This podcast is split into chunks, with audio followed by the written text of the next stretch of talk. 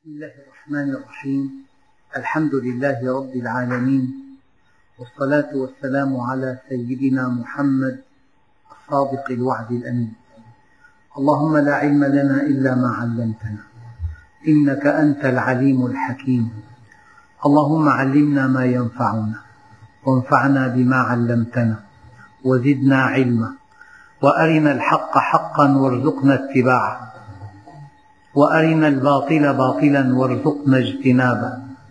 واجعلنا ممن يستمعون القول فيتبعون أحسنه وأدخلنا برحمتك في عبادك الصالحين.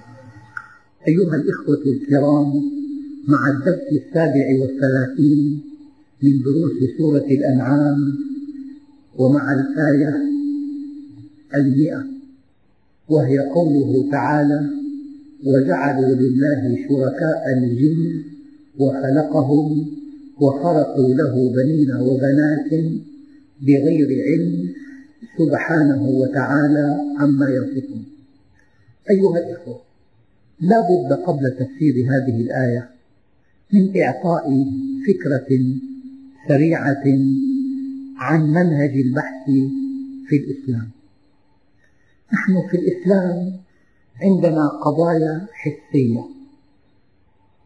أداة اليقين فيها الحواس الخمس ترى بعينيك الحاجة. ترى الضوء متألقا ترى المروحة تتحرك. تستمع إلى الصوت. تمسك بيدك الشيء. ولكن الأشياء الحسية ظهرت عينها وآثارها. أداة اليقين بها الحواس الخمس ونحن وبقية المخلوقات سواء في هذا الحيز هذه دائرة. الحسيات لها مكان. لكن المعقولات أساسها شيء غابت ذاته وبقيت آثاره. أداة اليقين بالمعقولات العقل. فأي شيء أي شيء له أثر؟ العقل أداة اليقين به. الحيز الأول حيز المحسوسات الحيز الثاني حيز المعقولات في عندنا شيء غابت عينه وغابت آثاره. لا يستطيع العقل إدراكه. بل أعقل عقلاء الأرض لا يستطيع أن يثبت وجوده. ما الذي يؤكد لنا وجوده؟ الخبر الصادق. فلذلك موضوع الملائكة والجن وما بعد الموت وأصل الخليقة والذي لا نراه بأعيننا والماضي السحيق والمستقبل البعيد والذات الإلهية وأسماء الله الحسنى وصفاته الفضلى. هناك موضوعات كثيرة موضوعات إخبارية. لذلك أنا أنصح الدعاة إلى الله ألا يتورطوا في طرح موضوعات إخبارية مع الذي لم يؤمن بالله أصلا. لو قلت له الجن وأنت مؤمن بوجود الجن يقول لك ما الدليل؟ لو قلت له الملائكة يقول لك ما الدليل؟ تقول له الصراط يوم القيامة يقول لك ما الدليل؟ تقول له الحوض الذي سنرده إن شاء الله يقول لك ما الدليل؟ فأنا أنصح الدعاة إلى الله أن يبتعدوا قدر ما يستطيعون عن قضايا أخبارية. أما نحن كمؤمنين والله كل خلية في جسمنا وكل قطرة في دمنا تؤمن بإخبار الله لنا. أما غير المؤمن بالله لا يمكن أن يناقش القضايا الإخبارية. إذا أنت بطولتك الآن أي قضية في الدين أو أي مقولة في الدين يجب أن تضعها في موضعها. فإن كانت حسية فالحواس الخمس أداة الإيمان بها وإن كانت عقلية فالعقل بمعنى أنها غابت ذاتها وبقيت آثارها. الأعرابي ببساطة ما بعدها بساطة قال الأقدام تدل على المسير الذي يمشي غاب عنا بقيت آثار أقدامه.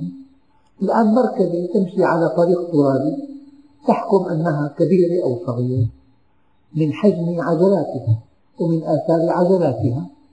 الأقدام تدل على المسير والماء يدل على الغدير والبعرة تدل على البعير.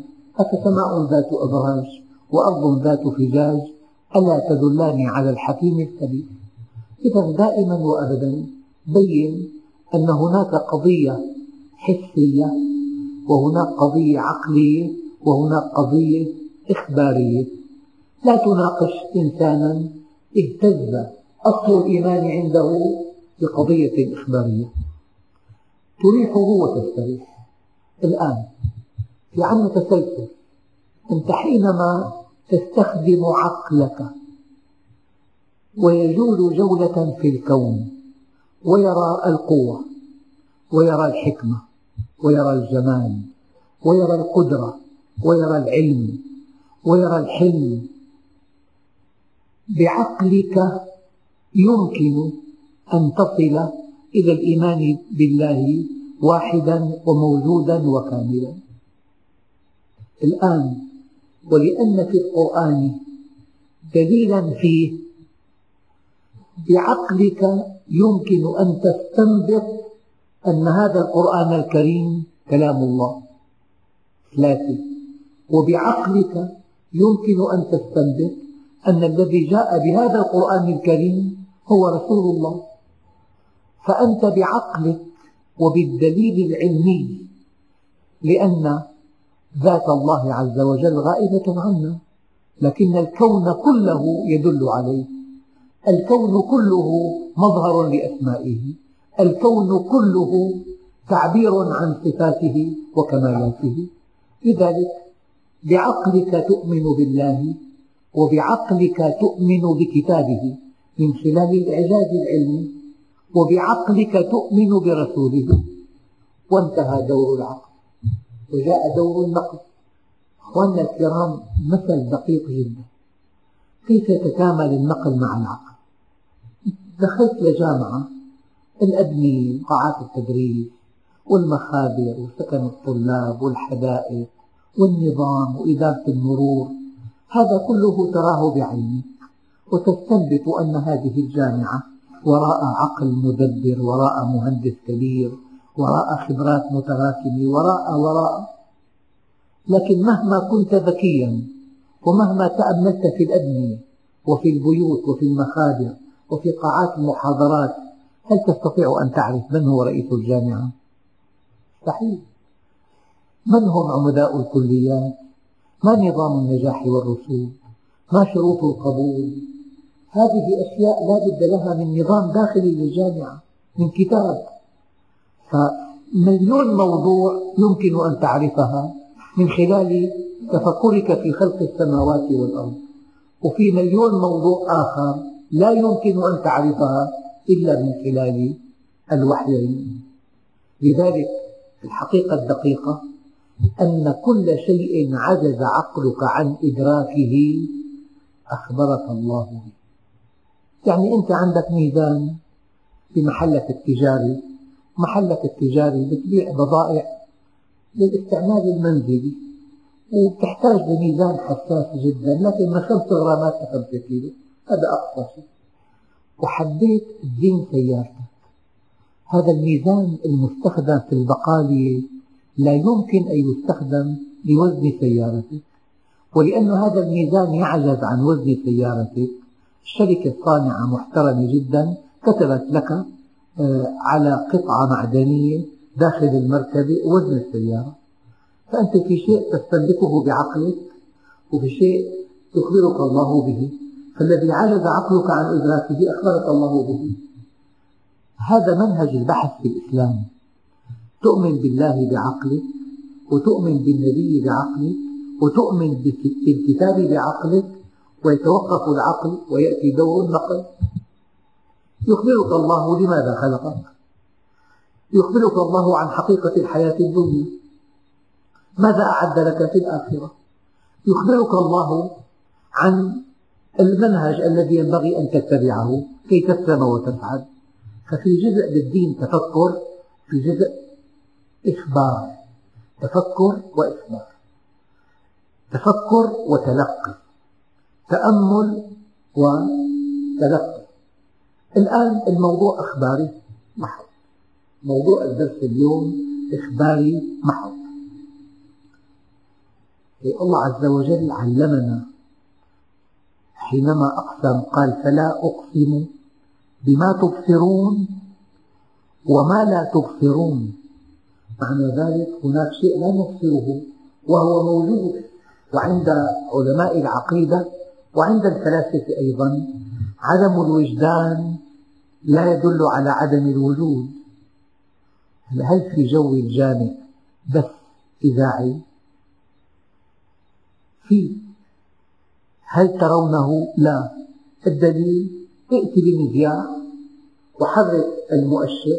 استمع إلى قرآن كريم أو إلى نشرة أخبار معنى في بث والدليل أن المذياع إن دخلت في نفق يتوقف عن الصوت لأنه نفق حاجز منع وصول الإشارة إلى المذياع إذا عدم الوجدان لا يدل على عدم الوجود. طيب يوم كانت الأمراض تأتي من غير سبب ظاهر ثم اكتشف وجود كائنات دقيقة جدا لا تراها العين سميت بالجراثيم لأنها أصل المرض. فالآية الكريمة فلا أقسم بما تبصرون وما لا تبصرون. أحيانا في لفتات لطيفة بالقرآن له ما في السماوات وما في الأرض وما بينهما. وما تحت الثرى من كان يظن قبل مئة عام أنه في بترول في ألماس في مناجم ذهب. الآن الصراع بالأرض كله على ما تحت الثرى لا على ما فوق الثرى. له ما في السماوات وما في الأرض وما بينهما وما تحت الثرى. هذه إشارات قرآنية. لكن يقاس على ذلك أن النبي عليه الصلاة والسلام في بعض أدعيته يقول اللهم إني أعوذ بك مما أهتم له ومما لا أهتم له. قد يكون الذي لا تهتم له مدمرا. يعني واحد بأعلى درجة من شبابه الأربعين. وهبه الله شكلا وسيما يفوق حد الخيال ومال لا يحصى ومركبات ومطاعم ومعامل يعني شيء لا يصدق. دخل إلى الحمام وجد القاطع قد تعطل. جاء بمن يصلح له هذا القاطع. قال له هذا المكان قريب. قد يأتيه رذاذ فيفسده. أرفعه؟ قال له ارفعه. فلما رفعه صار يحتاج إلى كرسي كي يصل إليه. فمرة احتاج إلى أن يحركه. طلب كرسي. انزاح الكرسي دخل في مقعده. دخل المستشفى. عشرين يوم كان مسلمة هو الإنسان بيهتم لأمراض كثيرة جدا. بيهتم لمصائب كبيرة. ومما لا أهتم له. فالإنسان يستعيذ بالله مما يهتم له ومما لا يهتم له. وقد يدمر الإنسان على أتفه سبب.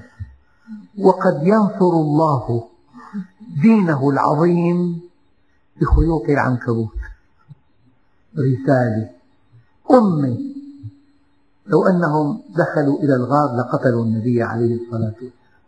لكن ألهم الله عنكبوتا نسج على مدخل الغار عشا فالله عز وجل من عظمته قد يدمر أكبر قوة مباشرة ما في حاجة. لا بدها جيوش ولا طائرات ولا قصف ولا حاملات طائرات ولا قنابل عنقودية ولا رصد جوي ولا ولا. إعصار. مئة مليار.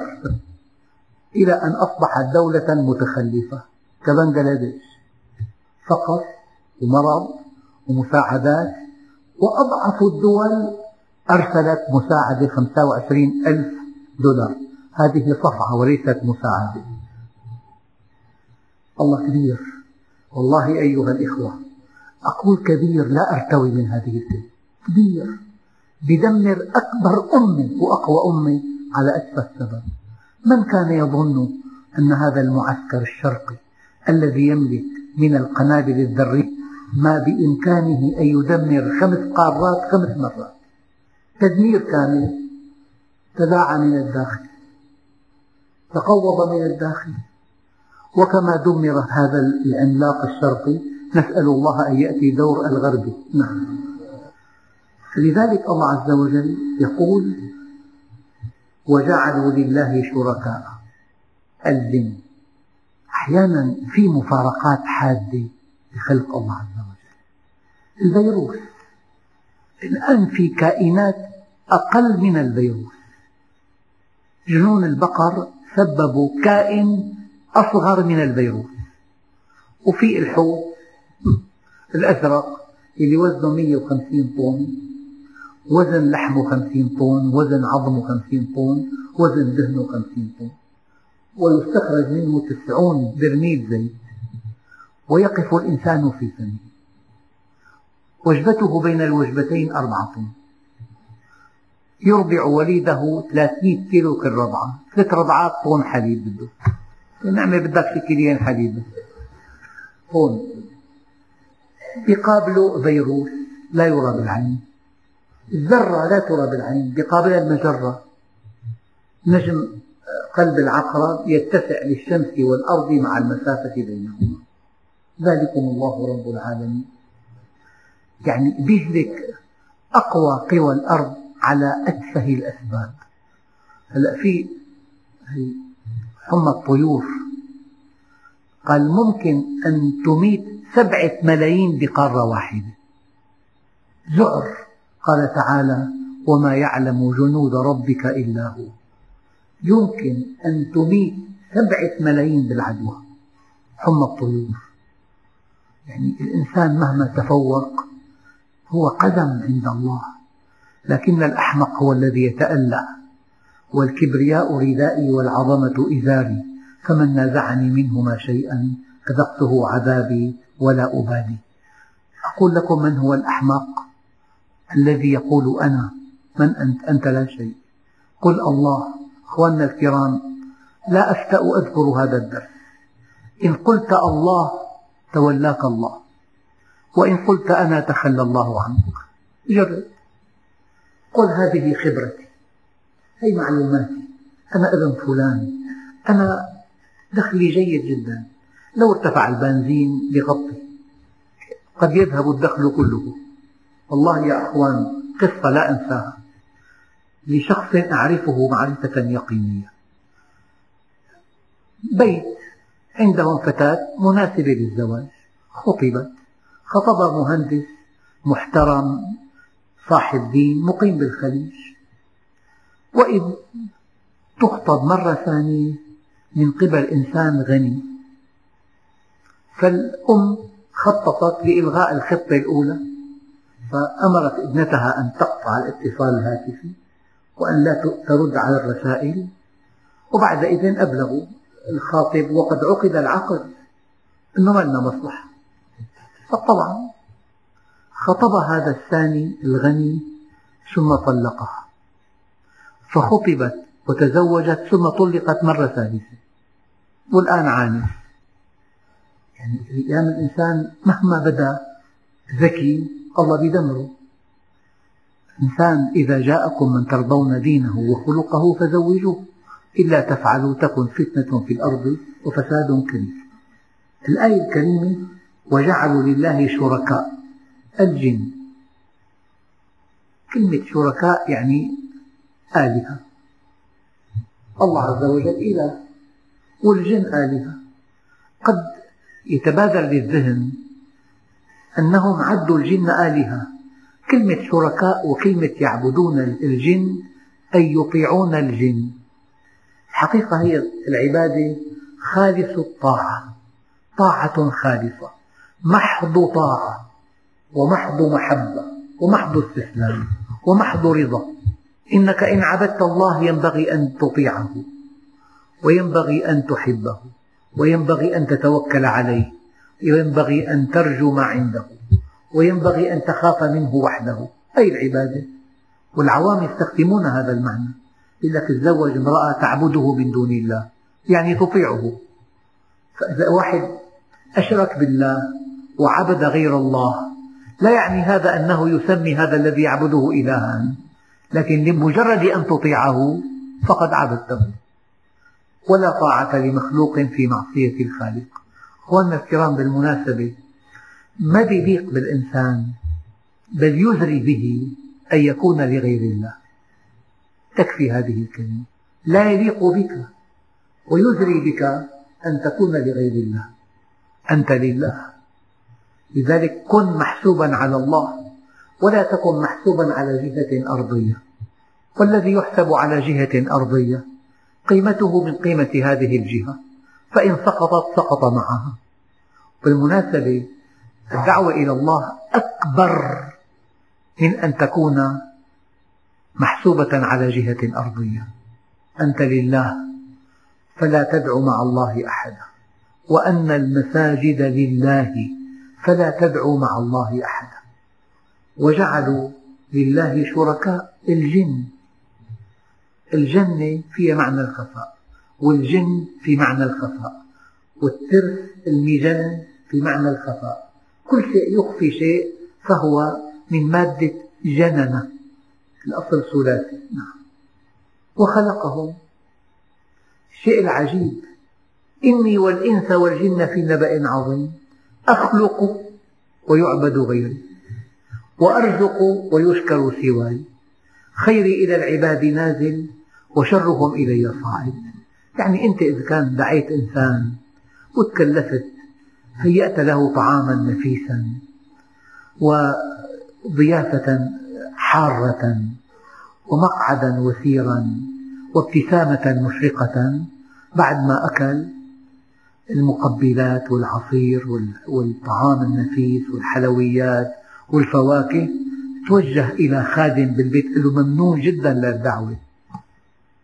كم يكون موقف هذا الضيف حقير؟ كل هالإكرام من صاحب البيت والطعام طعامه والإكرام إكرامه والكلفة دفعها هو ثم يتوجه هذا الضيف إلى خادم البيت ويمحضه كل امتنانه هذا الذي يحدث للناس. تلاقي ينسى الله. إن جاءه خير من إنسان ينسى الله عز وجل. إن سمح الله لطبيب أن يشفي ابنه ينسى الله. الطبيب ما في منه. ففي شرك واضح جدا. أخواننا الكرام الآية مخيفة. وما يؤمن أكثرهم بالله إلا وهم مشركون. الشرك الخفي. أن ترى مع الله أحدا. نحن بحالة شرك خفي كبيرة جدا. يعني كثير في ناس إذا كان ابتسم هذا وحيد القرن بيرتاح. إذا ابتسم. وإذا هدد بيقلق حصار اقتصادي بكرة بيغلى كل شيء. بكرة هناك خوف من غير الله. الذين قال لهم الناس إن الناس قد جمعوا لكم فاخشوهم. فزادهم إيمانا. وقالوا حسبنا الله ونعم الوكيل. فانقلبوا بنعمة من الله وفضل لم يمسسهم سوء واتبعوا رضوان الله. أخواننا الكرام كلمة أقولها لكم بصراحة. لا يمكن أن يأمرك أن تعبده وأسلمك إلى غيره. ما تزبط لا يمكن أن يأمرك أن تعبده وقد أسلمك إلى غيره. إليه يرجع الأمر كله. فاعبده. متى أمرك أن تعبده؟ بعد أن طمأنك. إليه يرجع الأمر كله فاعبده. وحينما تعتقد أن مع الله جهة تنفع وتضر فهذا نوع من الشرك. طبعا في أقوياء على الشبكية في أقوياء. أما على الإدراك العميق ما في إلا الله عز وجل.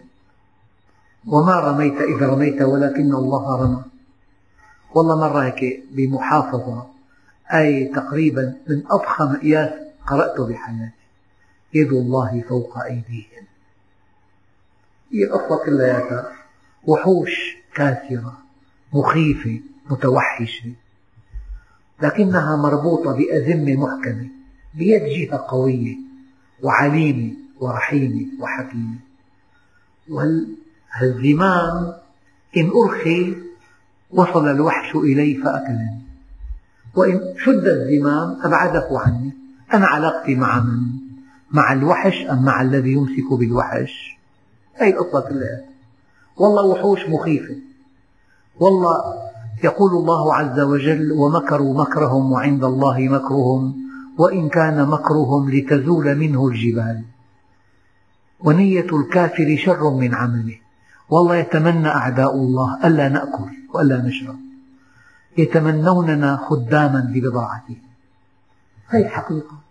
لكن وقت الله خلقك ما أسلمك لغيره حتى يطمنك. إله يقول الله خالق كل شيء وهو على كل شيء وكيل. له الخلق والأمر. في شركة تبيع طائرة. باعتها بعد أن باعتها أمر الطائرة المقاتلة لا للشركة الصانعة بل للشركة التي اشترتها. قد تأمرها أن تقصف أو لا تقصف مع الله عز وجل أمر خلاف ذلك. الله خالق كل شيء وهو على كل شيء وكيل.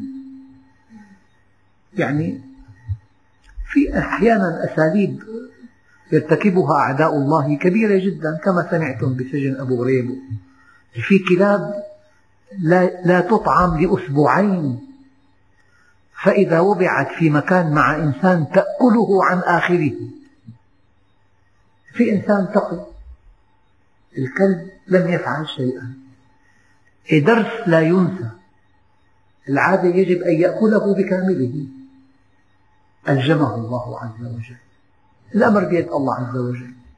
ما دمت تعتقد أن الله بيده كل شيء فهذا هو التوحيد وما تعلمت العبيد أفضل من التوحيد. لا يمكن أن يأمرك أن تعبده وقد أسلمك إلى غيره. لا يمكن أن يأمرك أن تعبده ورزقك بيد غيره. بيده صحتك ورزقك وأجهزتك وأعضاؤك وأوعيتك وكل شيء ومن فوقك ومن تحتك ومن حولك أولادك زوجتك. ماذا قال بعض العارفين بالله؟ قال أنا أعرف مقامي عند ربي من أخلاق زوجتي وأحيانا يجب أن تعرف الزوجة مقامها عند ربها من أخلاق زوجها. قد تشتكي من زوجها قاسي يضربها. هي لا تطيع الله عز وجل. المؤمن له هيبة وجعلوا لله شركاء الجن. لا. أنا ألقيت أعتقد بهالمسجد حوالي عشرين درس عن الجن. هناك من يعبد الجن من دون الله وفي خرافات وفي أباطيل وفي أكاذيب وفي دجل وفي ترهات وفي ابتزاز لأموال الناس وفي انتهاك لأعراض باسم الجن. الله عز وجل قال وما هم بضارين به من أحد إلا بإذن الله. وقال وقال الشيطان لما قضي الأمر إن الله وعدكم وعد الحق ووعدتكم فأخلفتكم. وما كان لي عليكم من سلطان إلا أن دعوتكم فاستجبتم لي. فلا تلوموني ولوموا أنفسكم. يجب, يجب أن تؤمن أن أمرك بيد الله وأنت حر. ولا أحد يمكن أن ينال منك إلا أن يشاء الله. وجعلوا لله شركاء الجن وخلقهم. يعني خلق الذي يعبد الجن وخلق الجن. خلقهم جمع. خلق من يعبد الجن وخلق الجن. وخلقوا له بنين وبنات. شوف الخرق يعني سطح أملس جميل مستوي جميل خلق. التوحيد مريح. التوحيد يعطي أمن. التوحيد يعطي طمأنينة التوحيد يعطي ثقة بالإنسان. فأجوا هؤلاء وخرقوا هذا التوحيد بادعائهم أن الجن يفعلون ما يشاءون. فلذلك كتابات وخزعبلات ويجب أن تقدم الخروف الفلاني لونه أسود وابتزاز لأموال لا ينتهي أخواننا الكرام كيف إذا كان في جدار يعني مطوي وجديد خرقته التوحيد خرق بادعائهم أن الجن شركاء لله عز وجل. هذا هو الخرق.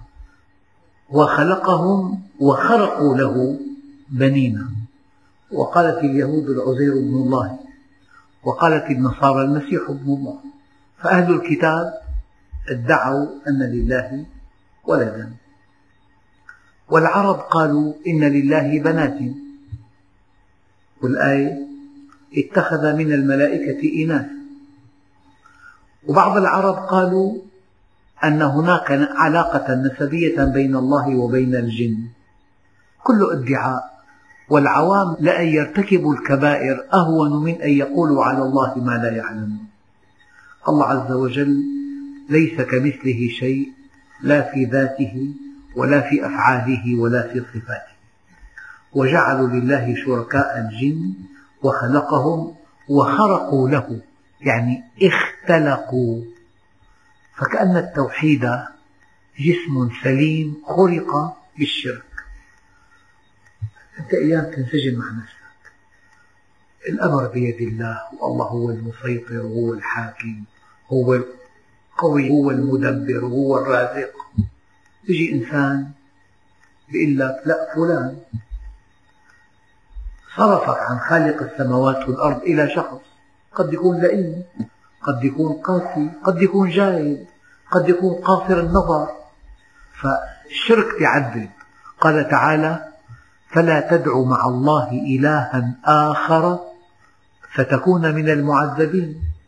أحد أكبر أسباب العذاب أن تدعو مع الله إلها آخر. وخرقوا له بنين وبنات بغير علم سبحانه وتعالى عما يصفون. لذلك ليس كمثله شيء.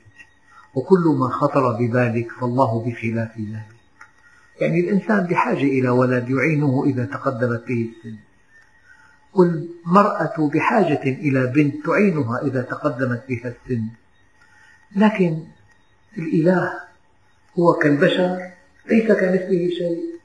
فكيف تتصور له أولاد أو له أبناء وبنات وأن هناك علاقة نسبية مع الجن؟ بديع السماوات والأرض. أنى يكون له ولد ولم تكن له صاحبة وخلق كل شيء وهو بكل شيء عليم. طبعا هذه الآيات تنفي أن يكون لله صاحبة أو ولد أو شريك أو نسب وفي درس آخر إن شاء الله نتابع هذه الآيات والحمد لله رب العالمين.